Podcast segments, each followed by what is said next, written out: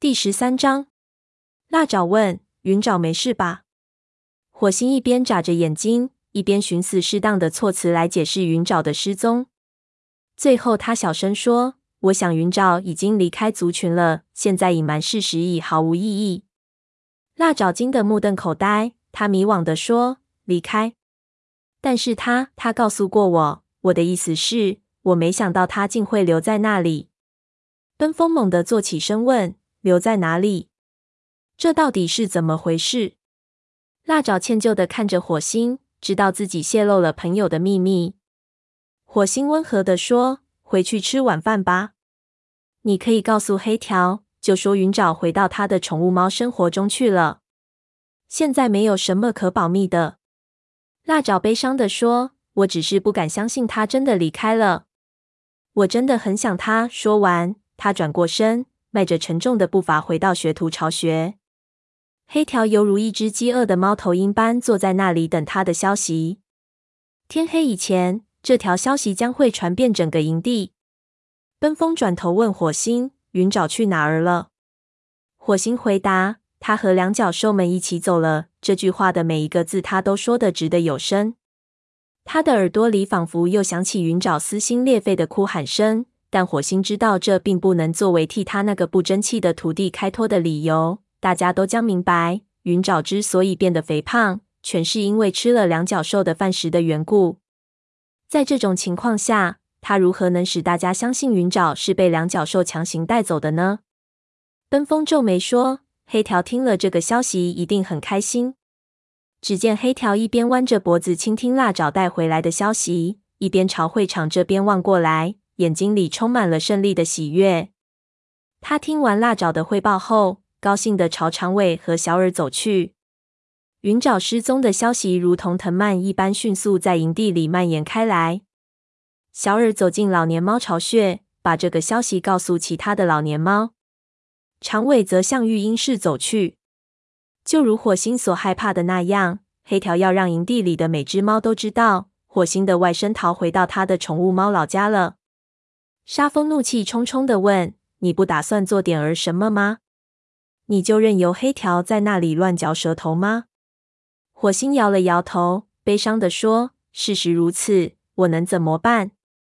沙风生气地说：“你可以对大家说这件事，把事情发生的经过原原本本告诉大家。”火星分辨说：“自从云沼接受宠物猫食物的那一刻起，他便放弃族群生活了。”沙风催促说：“嗯，那你至少该告诉蓝星吧？”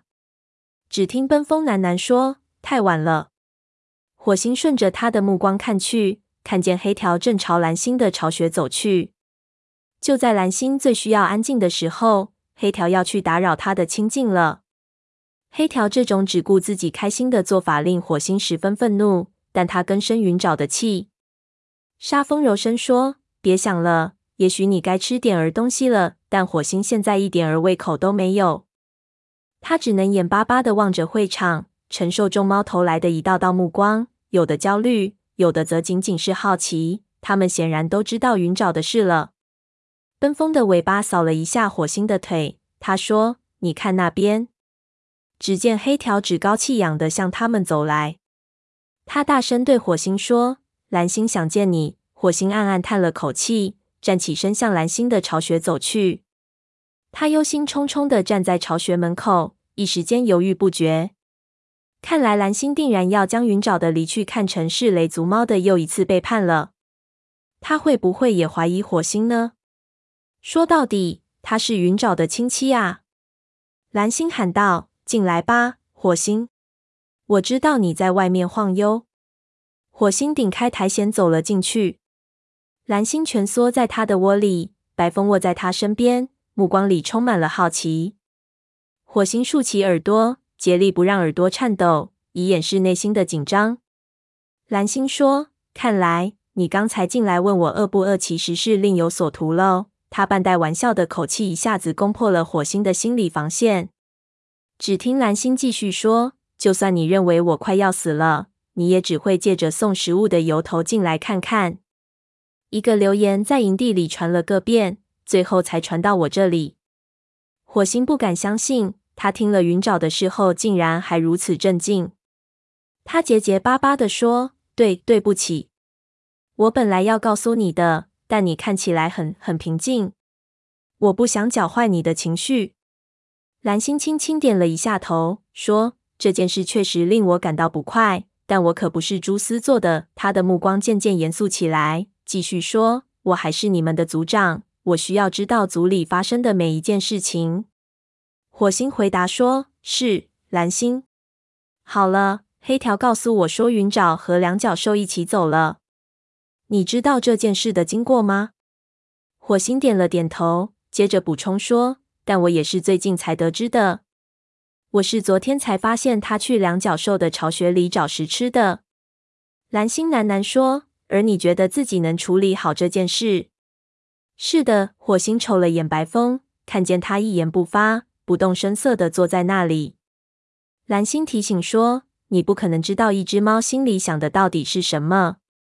如果云沼心里向往宠物猫的生活，那么就连星族也不能扭转他的心意。”火星说：“我知道，但事情并不这么简单。他并不想在大家面前为云沼进行开脱，但他想让蓝星知道事情的完整经过。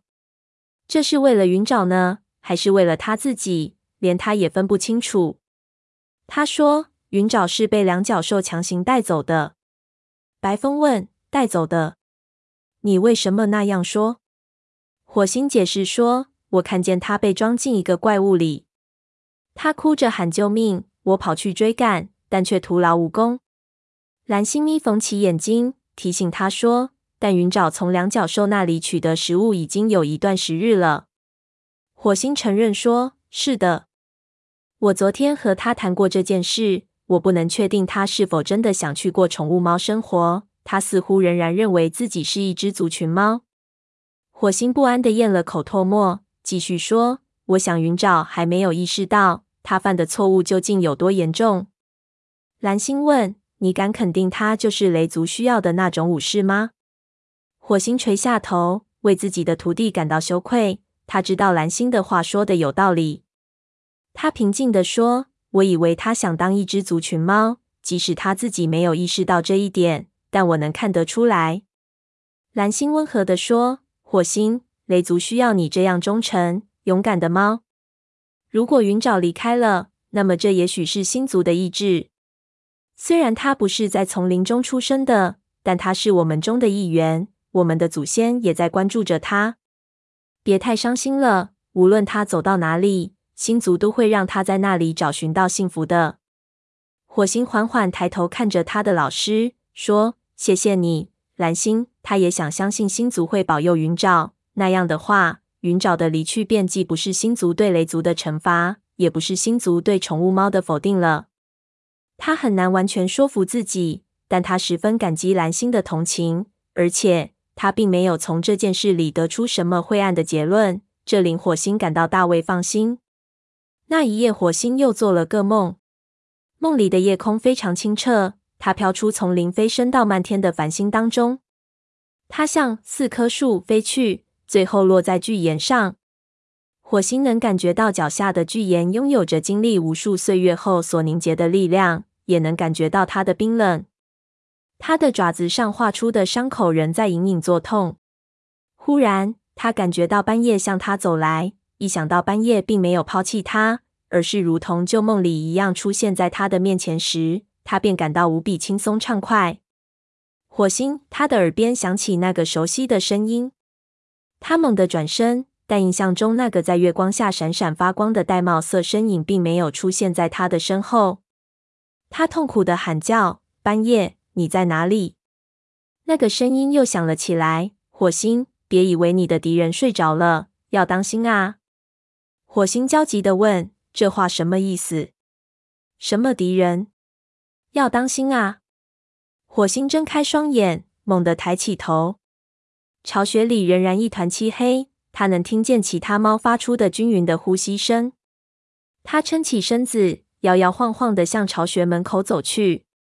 经过黑条身边时，他发现黑条虽然闭着眼睛，但耳朵却竖了起来。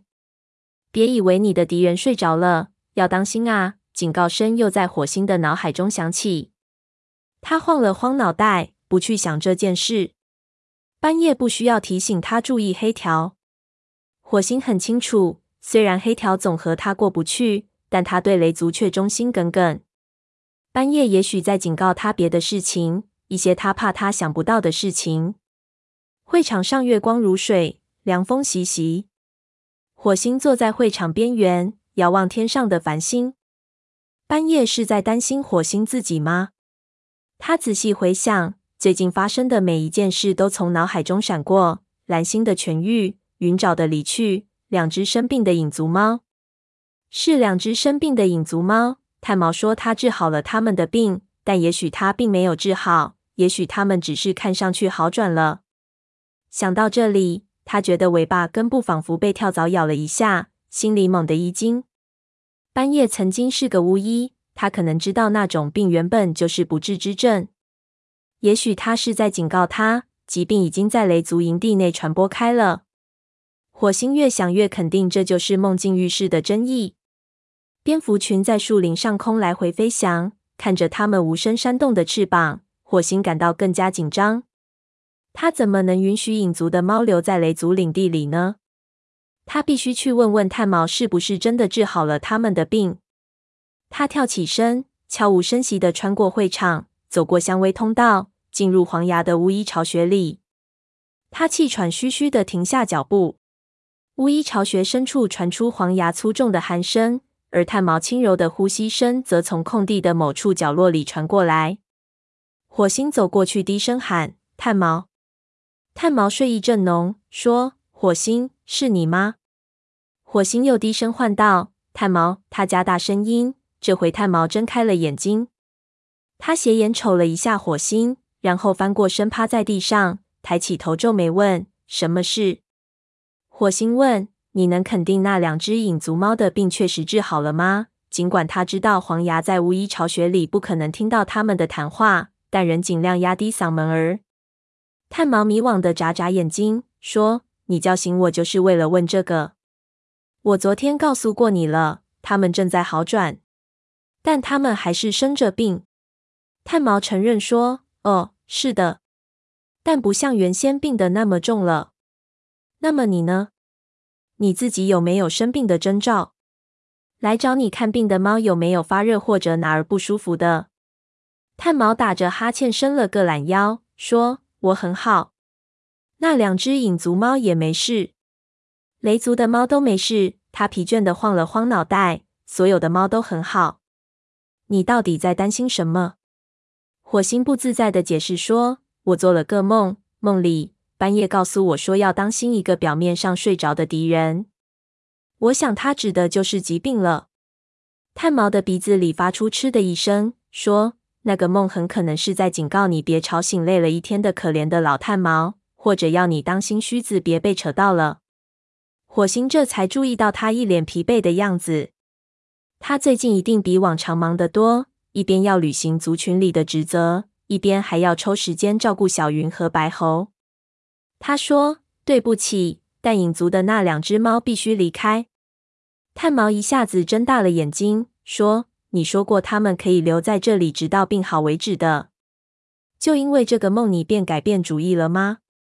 火星回答说：“半夜以前说过的话句句应验，我不能冒这个风险。”炭毛默默凝视着他，过了好一会儿才说：“让我同他们说吧。”火星点了点头，坚持说：“但你必须明天就去。”炭毛将下巴磕枕在前爪上，承诺说：“我会告诉他们的。”但如果你的梦错了怎么办？如果影族真如他们所说的那样瘟疫流行，你可能就是在把他们往绝路上赶。